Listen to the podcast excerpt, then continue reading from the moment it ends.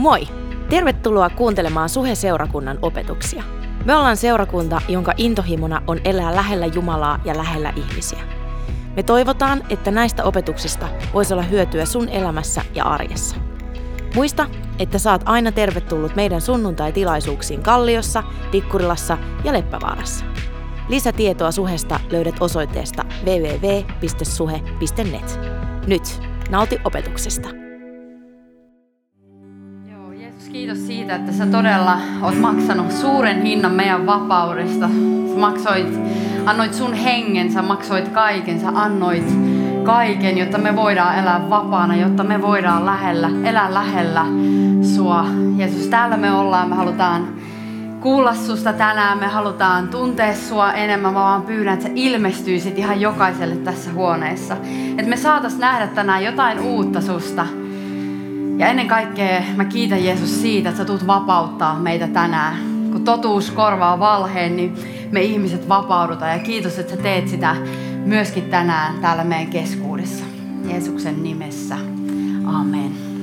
Hei, käy vaan istuu. Hyvää, äärimmäisen hyvää sunnuntaita myös mun puolesta. Mä oon Kirsi. Mukava nähdä kaikkia. Ilo olla taas koolla ja, ja mulla on semmoinen pyyntö, että otetaan rennosti tämä hetki. Mä tiedän, että marraskuu on kovasti vauhdissa, ollaan yli puolen välin ja, ja mitä mä oon seurannut omaa ja muiden elämää, niin mä huomaan, että aikamoinen vauhti on päällä ja, ja tässä mennään, niin kuin, usein meillä on paljon kiirettä jotenkin tässä kohtaa, on moni, moni juttuja, mitä meidän elämässä tapahtuu. Niin, niin mitä olisit mieltä, jos tämä voisi olla hetki, että me pysähdytään yhdessä, levätään hetki yhdessä, ää, kysytään, että hei Jumala, mitä sä haluat mulle tänään puhua.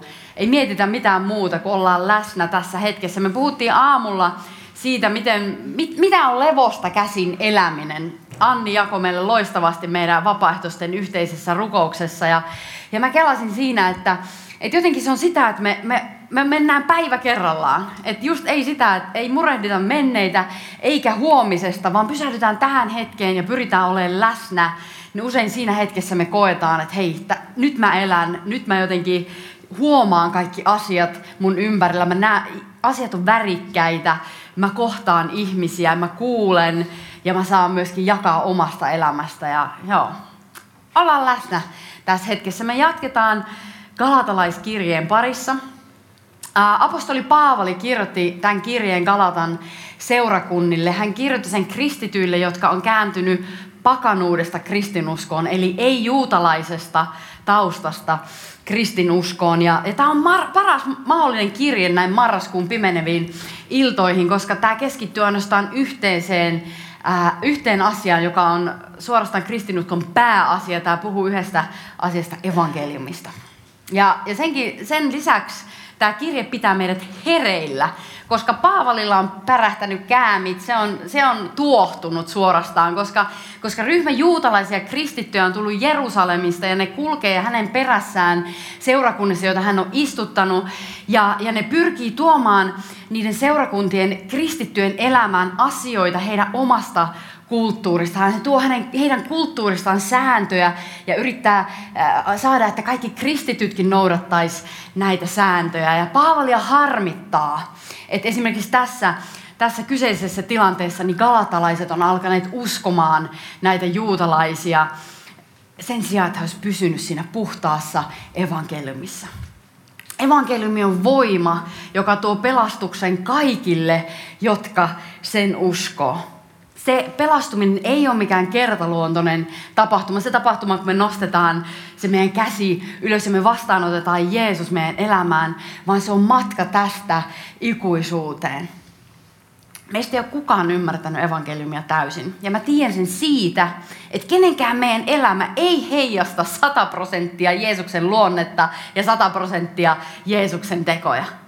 Kukaan meistä ei ole vielä ymmärtänyt kaikkea siitä, mitä evankeliumissa on meille tarjota. Niinpä me tarvitaan evankeliumia meidän elämään tänään. Me tarvitaan Jumalan voimaa. Me tarvitaan kuulla hänen äänensä päivittäin.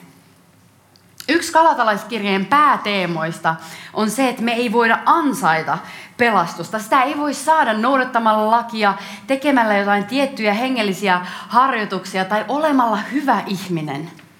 Sillä pelastus on Jumalan lahja. Pelastus on Jumalan lahja ihmiselle. Usko ja anteeksi anto on Jumalan lahja.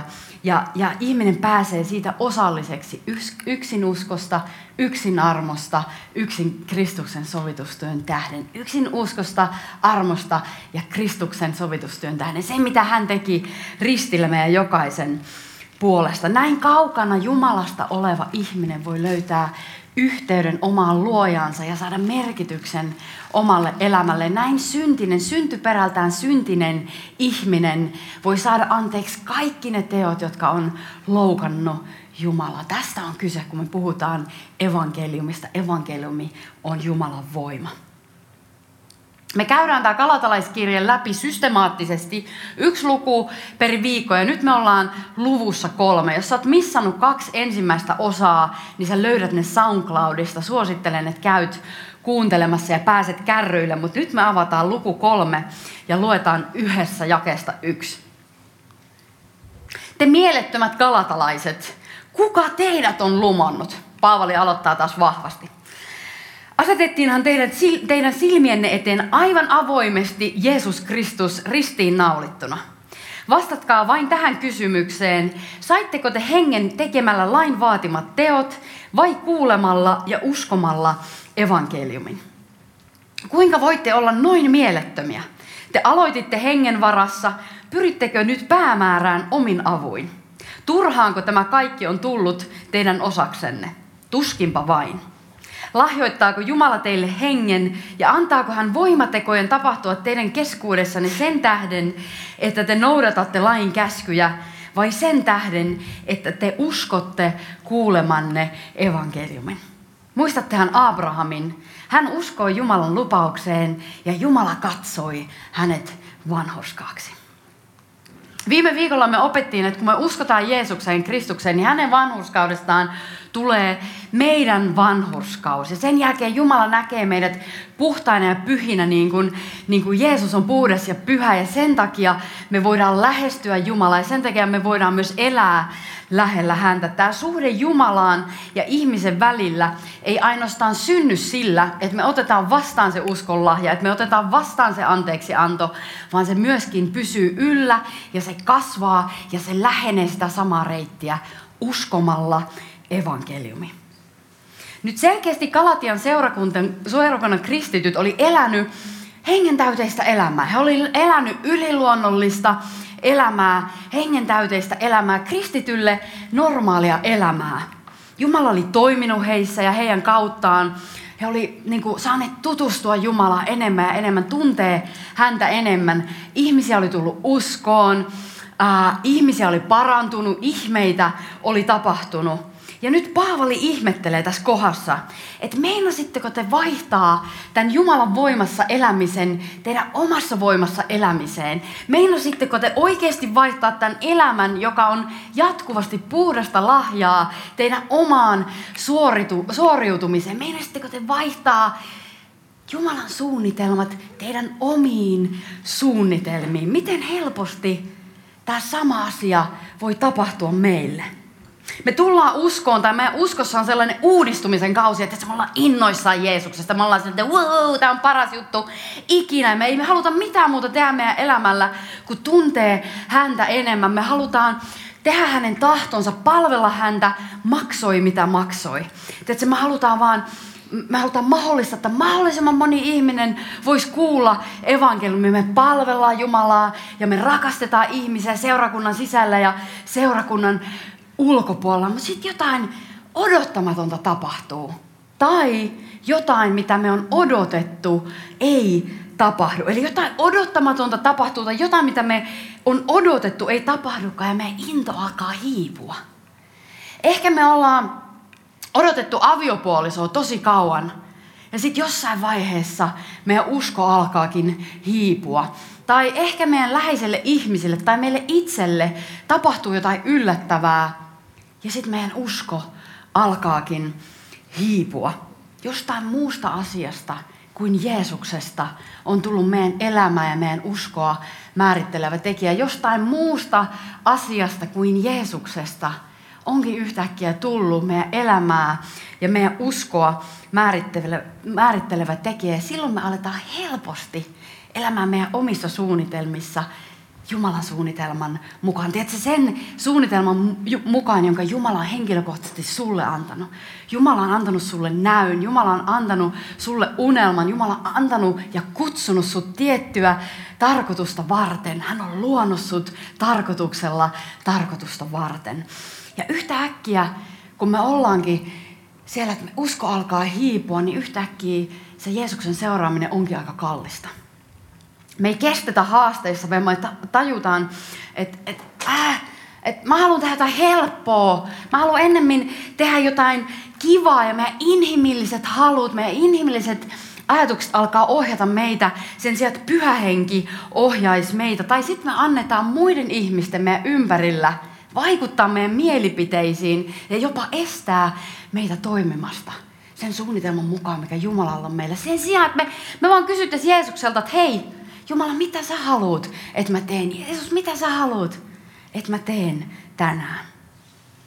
Me siis aloitetaan meidän uskonelämä, tai meillä on niitä vaiheita meidän uskonelämässä, kun meidän fokus on selkeä. Meidän fokus on suunta, on missio, ja me ollaan sille, että yes, ihan mahtavaa. Mutta sitten elämän tapahtumat tapahtuu, ja meidän mieli menee jotenkin epäselväksi. Ja siellä usvan keskellä voi olla vaikea navigoida. Mä tiedän, että, että sä tiedät, mistä mä puhun. Siellä usvan keskellä on usein tosi vaikea navigoida ja niissä hetkissä me tarvitaan hyviä kristittyjä ystäviä. Me tarvitaan toinen toistajamme. Seurakunta on olemassa niitä hetkiä varten. Seurakunta on olemassa kaikkia hetkiä varten, mutta erityisesti niissä hetkissä on kriittistä, että meillä on vahvoja, hyviä kristittyjä ystäviä, koska ikävän usein niissä tilanteissa, kun se usva on päällä, meidän mieli on epäselkeä, meillä ei ole fokusta, niin me ei itse asiassa välttämättä lähestytäkään Jumalaa.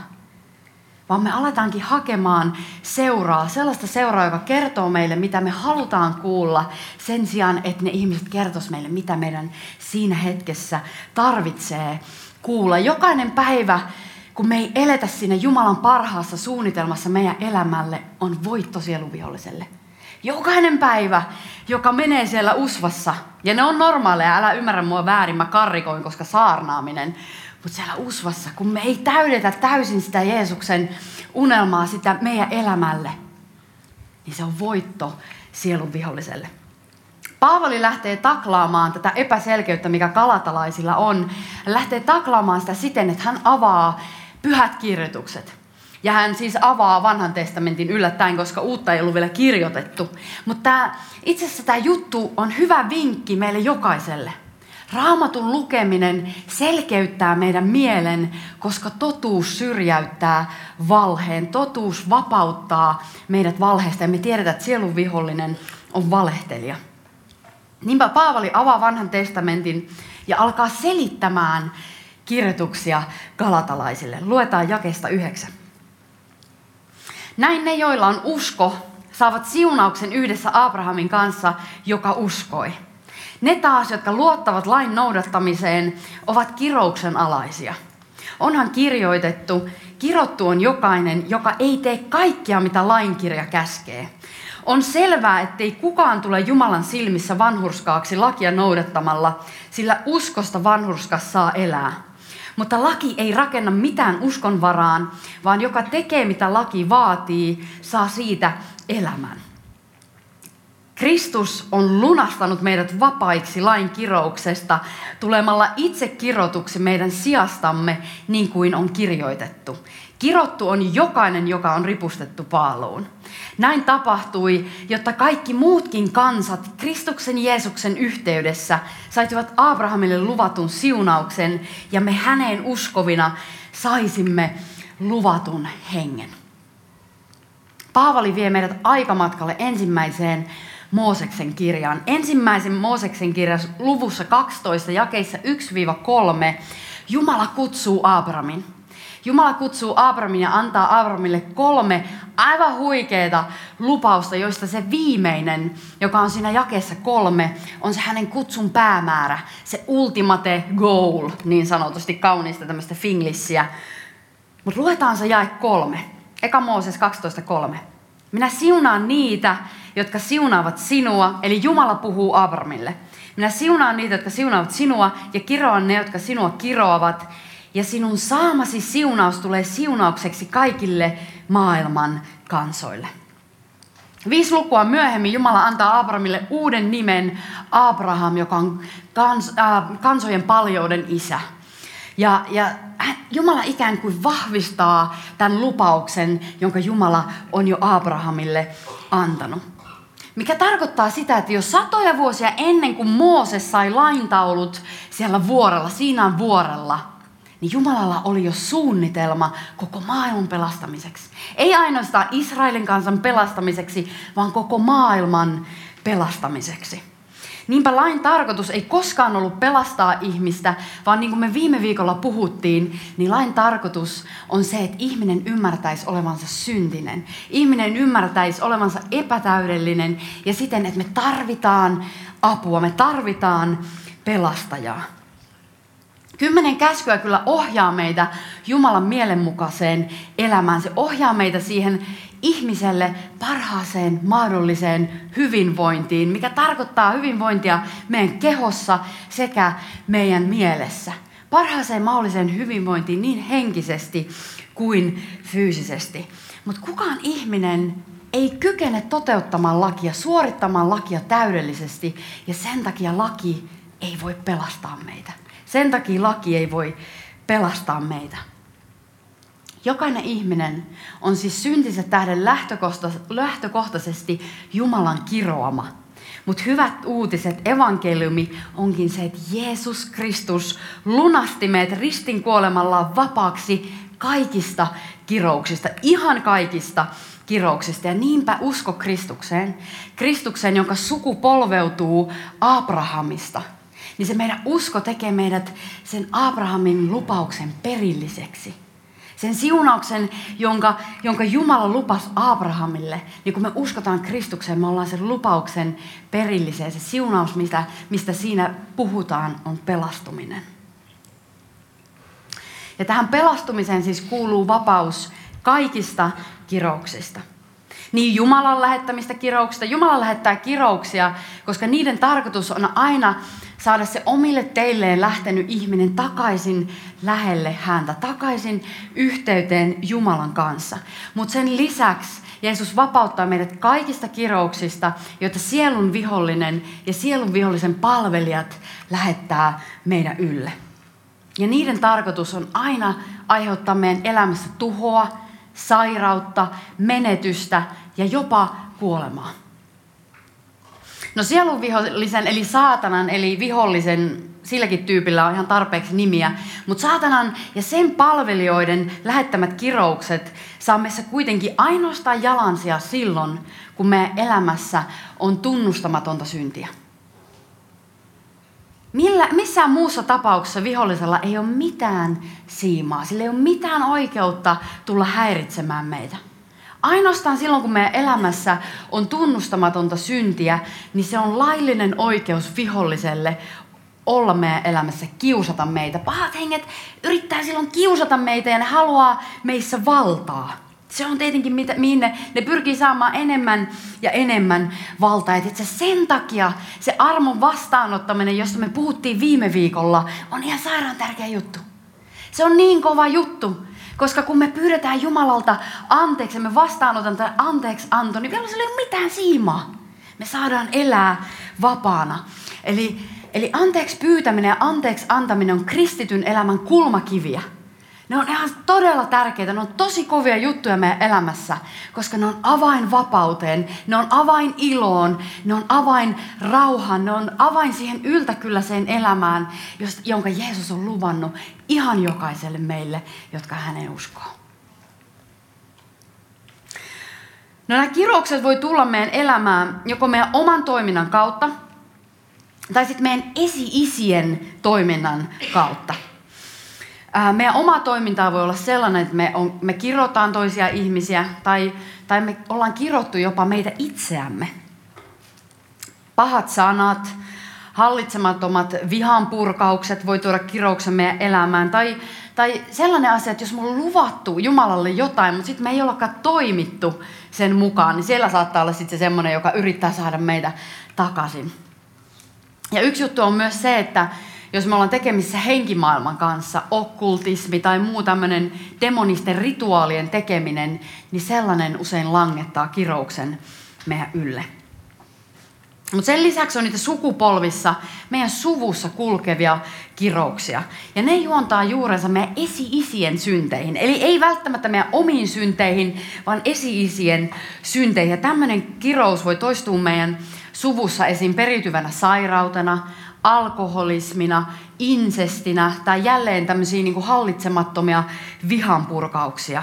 Niin kaikki tällaiset asiat voi olla, johtua itse asiassa suvussa kulkevasta kirouksesta. Ja se, että me uskotaan Jeesukseen Kristukseen, niin se ei automaattisesti poista näitä kirouksia meidän yltä, vaan meidän tulee aktiivisesti katkaista ne. Meidän tulee akti- olla aktiivinen osa tässä jutussa ja katkaista ne kaikki kiroukset meidän elämästä.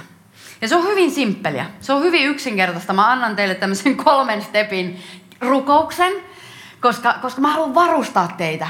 Koska, koska me ollaan voittajan puolella ja meitä on kutsuttu siihen, niin mä haluan varustaa teitä ja antaa, antaa myöskin yksinkertaisen version siitä, miten me voidaan murtaa kaikki nämä kiroukset meidän elämästä, miten me voidaan itse murtaa kaikki vihollisen valta, kaikki hänen yritys saada meissä valtaa murtuu tämän rukouksen kautta.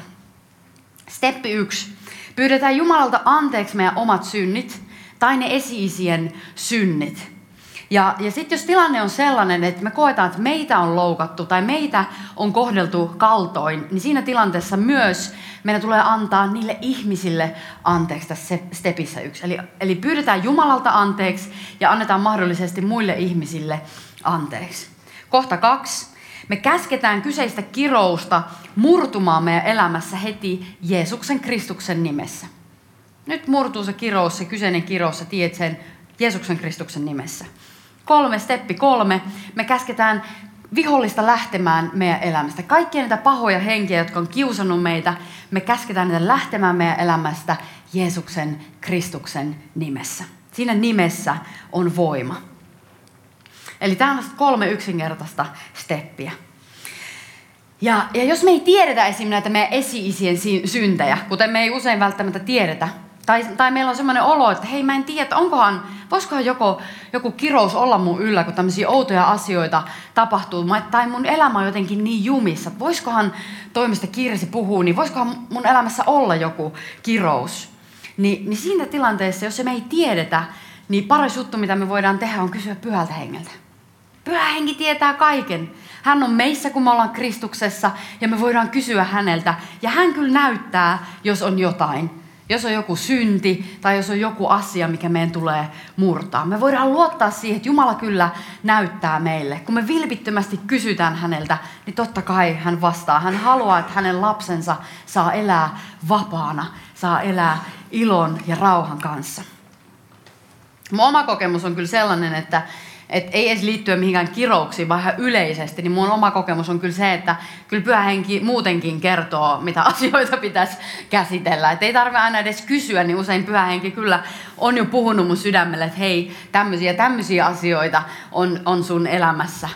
Joten, ja mun, mun niinku paras tota, suositus, mitä mä voin niissä tilanteissa teille antaa, on se, että käy heti kimppuun niiden asioiden kimppuun. Että heti käsittelemään niitä asioita. Se on nopein ja se on kivuttomin tie. Mä en sano, että se on kivuton tie, mutta se on kivuttomampi tie kuin se, että me usein, että me on se, ei mä, mä en pysty nyt, ei pysty nyt kyllä käsittelemään. Sitten me kierretään sitä vuorta vuorta ja se juttu itse vaan kasvaa ja kasvaa ja sitten se vasta onkin kivuliasta se juttu ja se käsittely. Mutta se on parasta mahdollista elämää, mitä me voidaan elää, koska se on tie vapauteen. Jumalan yltä kyllä ne elämä odottaa siellä toisella puolella. Vihollinen pyrkii saamaan aikaan riitaa ja erimielisyyttä sekä ihmisen että Jumalan väliseen suhteeseen, mutta myös ihmissuhteisiin. Niin kuin mekin välillä huomataan Mikon kanssa, jotain omituisia riitoja meinaa syntyä. Ainakin saarnaviikolla siellä on aina jotain... Mä en tietenkään koskaan mitään, mutta, tota, niin, niin, mutta se on oikeasti just niin. Ja sitten me, sit me pyydetään toisiltamme anteeksi ja, ja tota, annetaan toisillemme anteeksi. Ja, ja, ja sovinto on ihan maailman siistein juttu. Sovinto on jumalallinen juttu. Vihollinen pyrkii tuomaan sitä eripuraa ja riitaa, mutta Jumala pyrkii kohti sovintoa. Se sovinto antaa meidän sydämeen rauhan, se tuo meidän elämään jumalallista, hyvää elämää. Ja Jeesus on antanut meille, hänen seuraajille, meille kristityille vallan yli vihollisen voiman. Eikö niin? Kerro mulle, että sä ymmärrät tämän. Että vihollinen on jo voitettu. Jokainen kristitty elää voitosta käsin. Eli me ei ikinä lähetä alta vastaavana näihin rukouksiin, vaan me tiedetään, mitä Jeesus on tehnyt jo meidän puolesta. Ja siitä auktoriteetista käsin me käsketään vihollista häipymään. Esimerkiksi tässä tilassa ei vihollisella mitään siimaa olla täällä, koska pyhä henki on täällä. Ja, ja vihollinen joutuu väistymään, kun Jumala henki tulee paikalle. Joten jos kristityn elämä olisi koripallopeli, niin meitä ei ole kutsuttu sinne katsomoon seuraamaan, kun se pallo pomppii ja asioita tapahtuu siellä pelikentällä, vaan Jumala on luonut meidät sinne kentälle pelaamaan sitä peliä. Hän on luonut ja hän on antanut meille jokaiselle oman position. Meillä on oma pelipaikka jokaisella ja me pelataan sitä peliä yhdessä. Me pelataan sitä peliä tiiminä me kristityt, ihan kaikki, yli seurakuntarajojen, yli seura, äh, kirkkokuntarajojen, me ollaan samaa perhettä, me pelataan samaa peliä ja meillä on myös yhteinen vastustaja, jonka nimi on vihollinen, sieluvihollinen saatana. Meillä on ainut, yksi ainut vastustaja. Me ei koskaan taistella ihmisiä vastaan. Me ei koskaan taistella toisia kristittyjä vastaan tai muitakaan ihmisiä vastaan. Se taistelu käydään ainoastaan vihollista vastaan. Meillä on yhteinen vastustaja, joka on jo voitettu, koska Jeesus, Jeesus kuoli ristillä. Pakkohan se on. Vielä on pari sivua. Otte se hereille. Me ollaan samaa perhettä, Jumalan perhettä. Meillä on yhteinen tehtävä. Meillä on sama isä. Rakastava taivaan isä, jolla on hyvä suunnitelma meille. Tiedätkö? Todella hyvä suunnitelma meille. Luetaan jakesta 26. Te kaikki olette Jumalan lapsia, kun uskotte Kristukseen, Jeesukseen. Kaikki te, jotka olette Kristukseen kastettuja, olette pukeneet Kristuksen yllenne. Yhden tekevää, oletko juutalainen vai kreikkalainen, orja vai vapaa, mies vai nainen, sillä Kristuksessa Jeesuksessa te kaikki olette yksi.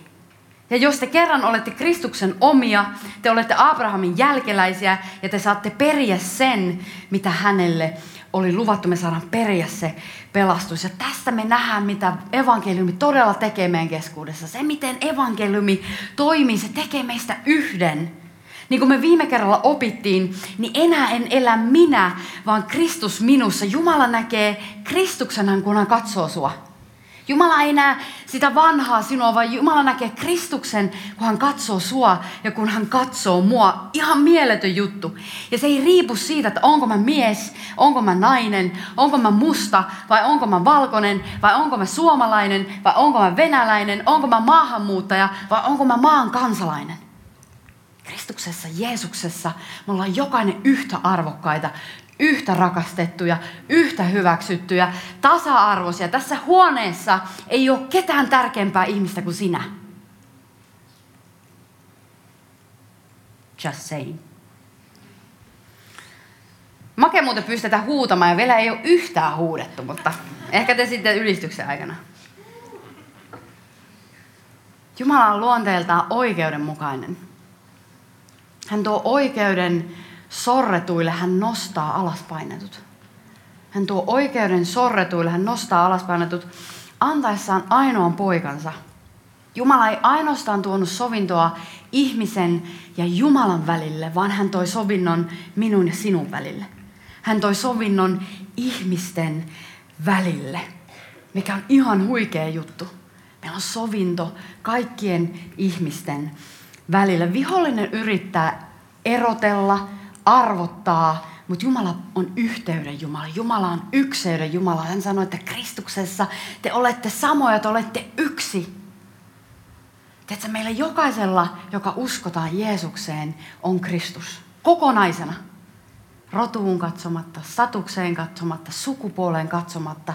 Hän on meissä ja hän on kokonaan meissä. Toisilla meistä ei ole enemmän Kristusta kuin toisilla. Toisilla ei ole vähemmän Kristusta kuin toisilla, vaan Jumalan valtakunta kokonaisuudessaan on meissä jokaisessa, joka uskotaan Jeesukseen, Kristukseen. Tajuut sä koko Kristus? Efesolaiskirjeessä esimerkiksi puhutaan, että, että, että siellä kyllä sanotaan, että, että Jumala antaa meille erilaisia lahjoja. Hän asetti osat apostoleiksi, osan profeetoiksi, osan evankeliumin julistajiksi, osan opettajiksi, osan paimeniksi. Joo, meillä on erilaisia tehtäviä sen takia, että tämä seurakunta rakentuu. Jeesus antoi meille nämä tehtävät. Mutta mut jakeessa seitsemän siinä Efesolais nelossa hän sanoi, että, että Kristus jakaa ne lahjat niin kuin hän näkee hyväksi antaa. Eli siellä ei puhuta, että, että jotkut on tärkeimpiä tai jotkut on vähemmän tärkeitä, vaan Kristus on aika hyvä Jumala. Hän on antanut meille ne lahjat seurakuntansa oman ruumiinsa rakentamiseksi juuri niin kuin hän on nähnyt hyväksi antaa. Me saadaan siinäkin luottaa Kristukseen. Hän on nähnyt asiat hyvin ja hän on meissä. Tiedätkö, Jeesuksen ajan sorretut oli naiset. Juutalaisessa kulttuurissa oli kiellettyä opettaa naisille raamattua.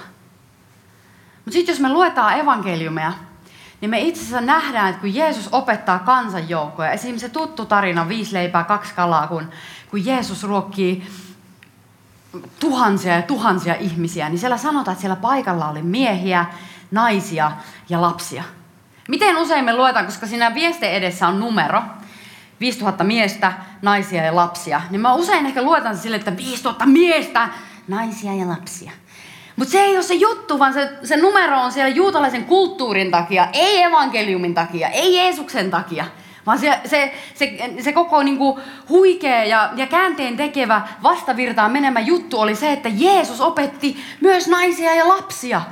Maria, Martan sisko, oli hänen lahkeessa kiinni, aina kun ne näki, ne oli siellä lahke, Jeesuksen lahkeessa kiinni, ettei se missaisi yhtään sanaa, mitä hänen rakas opettaja puhui hänelle. Ei Jeesus vahingossa tehnyt kiellettyjä asioita tai juutalaisen kulttuurin vastaisia asioita. Hän oli itsekin juutalainen. Ei se ollut se, että ups, mä en tiennyt, näitä piti noudattaa. Vaan Jeesus halusi kertoa meille pointin. Hän halusi tuoda oikeuden sorretuille. Hän halusi nostaa alaspainetut.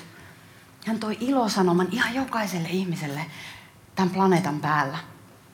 Ketkä on tämän ajan sorretut? Ketkä on niitä ihmisiä, niitä alaspainettuja ihmisiä meidän yhteiskunnassa, Helsingissä, Vantaalla, Espoossa tänään. Ketä sä näet sun ympärillä? Langetaanko me edelleen siihen samaan syntiin, mihin nämä juutalaiset langes, jotka sai Paavali hermostumaan? Nämä juutalaiset esim. ehdotti, että ei edes ehdottanut, vaan oli sitä mieltä, että näin pitää tehdä. Kaikki kristityt miehet täytyy ympäri leikata koska ympärileikkaus oli vanhan liiton sinetti. Mutta tiedätkö, Jeesuksessa, Kristuksessa, uudessa liitossa, pyhä henki on meidän sinetti. Pyhä henki on sinetti siitä, että meillä on yhteys Jumalaan. Meillä on, meillä on suhde kunnossa meidän Jumalan, meidän luojan kanssa. Pyhä henki on se sinetti. Paavalilla meni hermot, kun nämä tyypit halusivat tuoda heidän oman kulttuurin sääntöjä koskemaan kaikkia kristittyjä. He ajatteli tietävänsä paremmin, he ajatteli olevansa parempia kuin muut. Mutta täytyy myös sanoa, että voi hyvin olla, ja luultavasti onkin niin, että ei nämä juutalaiset ymmärtänyt tekevänsä väärin. He luultavasti oletti ja ajatteli, ne ajatteli, että hei, näin pitää toimia. Tämä on se oikea tapa toimia. Se johtui siitä, että se juutalainen kulttuuri oli niin syvällä heissä. He oli aina tottunut tekemään niin, joten he edelleen ajattelivat, että näin täytyy toimia näistä säännöistä, pitää pitää kiinni. Ne ei tajunnut, että se olikin vain ihmisen keksimä juutalaista kulttuuria sen sijaan, että olisi elänyt evankeliumia heidän elämässään todeksi. Samalla tavalla meillä jokaisella on tausta. Me jokainen tullaan jostain kulttuurista. Suurin osa tässä salissa on suomalaisia. Suomalaisesta kulttuurista, joka on muovannut meitä aika lailla. Ja, ja toinen juttu on se perhekulttuuri, missä me on kasvettu.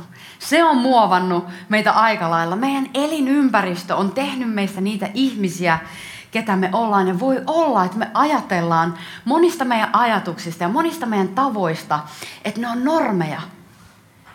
Ne on oikeita tapoja toimia. Mutta voi olla, että on joku toinenkin tapa. Voi olla, että evankeliumilla on jotain sanottavaa meille. Evankeliumi haastaa meidät muutokseen, eikö niin? Evankeliumissa on voima uudistaa meidät sekä henkisesti että fyysisesti. Evankeliumissa on voima uudistaa meidän ajatukset niin, että me aletaan ajattelemaan totuudenmukaisesti, niin, että me aletaan ajattelemaan evankeliumin mukaisesti niin, että me aletaankin elämään todeksi Jumalan kulttuuria sen sijaan, että me elettäisiin suomalaista kulttuuria tai venäläistä kulttuuria tai mitä muuta tahansa kulttuuria, niin me aletaankin yhdessä kristittynä perheenä elämään Jumalan valtakunnan kulttuuria. Tiedätkö, kun me eletään sitä Jumalan valtakunnan kulttuuria, niin silloin taivas koskettaa maata. Se on se, mihin Jumala on sut kutsunut. Se on se valo Helsingissä, se on se valo Espoossa, Vantalla, siellä on sun työpaikalla, siellä koulussa, missä sä oot. Niin se on se valo, kun taivas koskettaa maata, kun me ei eletäkään meidän ympäristön muovaaman kulttuurin mukaan, vaan me eletäänkin taivaan kulttuurin, Jumalan valtakunnan kulttuurin mukaan me eletään ja uudistetaan meidän mieli evankeliumin kulttuurin mukaisuuteen. Niinpä kysymys kuuluu, uskotaanko me evankeliumi? Se on mun tämän päivän otsikko, joka tuli nyt. Ehkä sille ei ole niin väliä missä järjestyksessä. Uskot sä evankeliumin? Uskot sä evankeliumin sellaisenaan, ilman että sä yrität lisätä siihen jotain? Ja uskot sä evankeliumin kokonaan, ilman että sä yrität poistaa siitä jotain? Niitä asioita, jotka tuntuu vähän, että mä en ymmärrä näitä. Niin kuin Paavali sanoi jakessa 5, mikä me luettiin, että lahjoittaako Jumala teille hengen ja antaako hän voimatekojen tapahtua teidän keskuudessanne sen tähden, että te noudatatte lain käskyjä vai sen tähden, että te uskotte kuulemanne evankeliumin? Antaako hän hengen ja voimatekojen tapahtua sen takia, että me noudatetaan jotain käskyjä vai sen takia, että me uskotaan evankeliumiin? Lyhyt yhteenveto. Kolme asiaa, mitä me on ainakin opittu galatalaiskirjeen, eli kirjeen galatalaisille luvusta kolmea. Ensimmäinen on se, että kun me uskotaan Jeesuksen Kristukseen, niin meissä on pyhä henki. Meissä on pyhä henki, Kristuksen henki. Kristus on silloin meissä. Enää en elä minä, vaan Kristus elää minussa. Ja jokaisessa kristityssä on se sama henki. Kaksi. Kun me uskotaan Jeesuksen Kristukseen, niin me ollaan äh, sen Abrahamille, Abrahamille annettuun siunauksen perillisiä. Me ollaan osallisia pelastuksesta. Ja tähän pelastukseen kuuluu vapaus kaikesta pahan vallasta. Ihan kaikesta pahan vallasta. Vihollinen on jo voitettu. Meille on annettu auktoriteetti ää, käskee häntä lähtemään, vihollista lähtemään. Meille on annettu avaimet vapauteen. Meille on annettu avaimet iloon, rauhaan ja siihen Jeesuksen lupaamaan yltäkylläiseen elämään, missä me voidaan hyvin, missä me ollaan terveitä. Kolme. Me ollaan Jumalan lapsia. Me ollaan Jumalan lapsia. Me ollaan Jumalan valtakunnan perillisiä. Me ollaan samaa perhettä, me kaikki kristityt. Ja tästä asiasta me tullaan jatkamaan, tästä kolmosta me tullaan jatkamaan ensi viikolla. En minä, joku muu, mutta siitä me tullaan puhumaan. Noustaan ylös. Vietetään hetki rukouksessa niitä asioita, mitä Jumala tänään nosti sun mieleen. Niin käytä tämä hetki, tämä muutama minuutti, mikä meillä on tässä vielä. Ja, ja tota, puhu niistä isän kanssa, rukoile. O Jumalan läsnäolossa, isän isän läsnäolossa. Hänen käsivartensa on jälleen auki tällä tavalla, että hei, mun poika, mun rakas poika, mun rakas tytär, mä oon niin mielistynyt sinuun. Tuu tänne. Mä haluan vähän halia. Mä rakastan sua. Mä rakastan sua. Ollaan siinä Jumala edessä tässä hetkessä, hyvän isän, meidän taivaan isän edessä. Hetki rukouksessa. Ehkä me ylistetään nyt hetki tässä kohtaa. Kiitos, että kuuntelit. Ota rohkeasti yhteyttä, jos haluat tietää suhesta lisää. Löydät meidät Facebookista ja Instagramista nimellä Suhe-seurakunta. Muuten, oothan kuunnellut jo Suheliven uutta niin paljon korkeammalla levyä. Sen löydät muun muassa Spotifysta.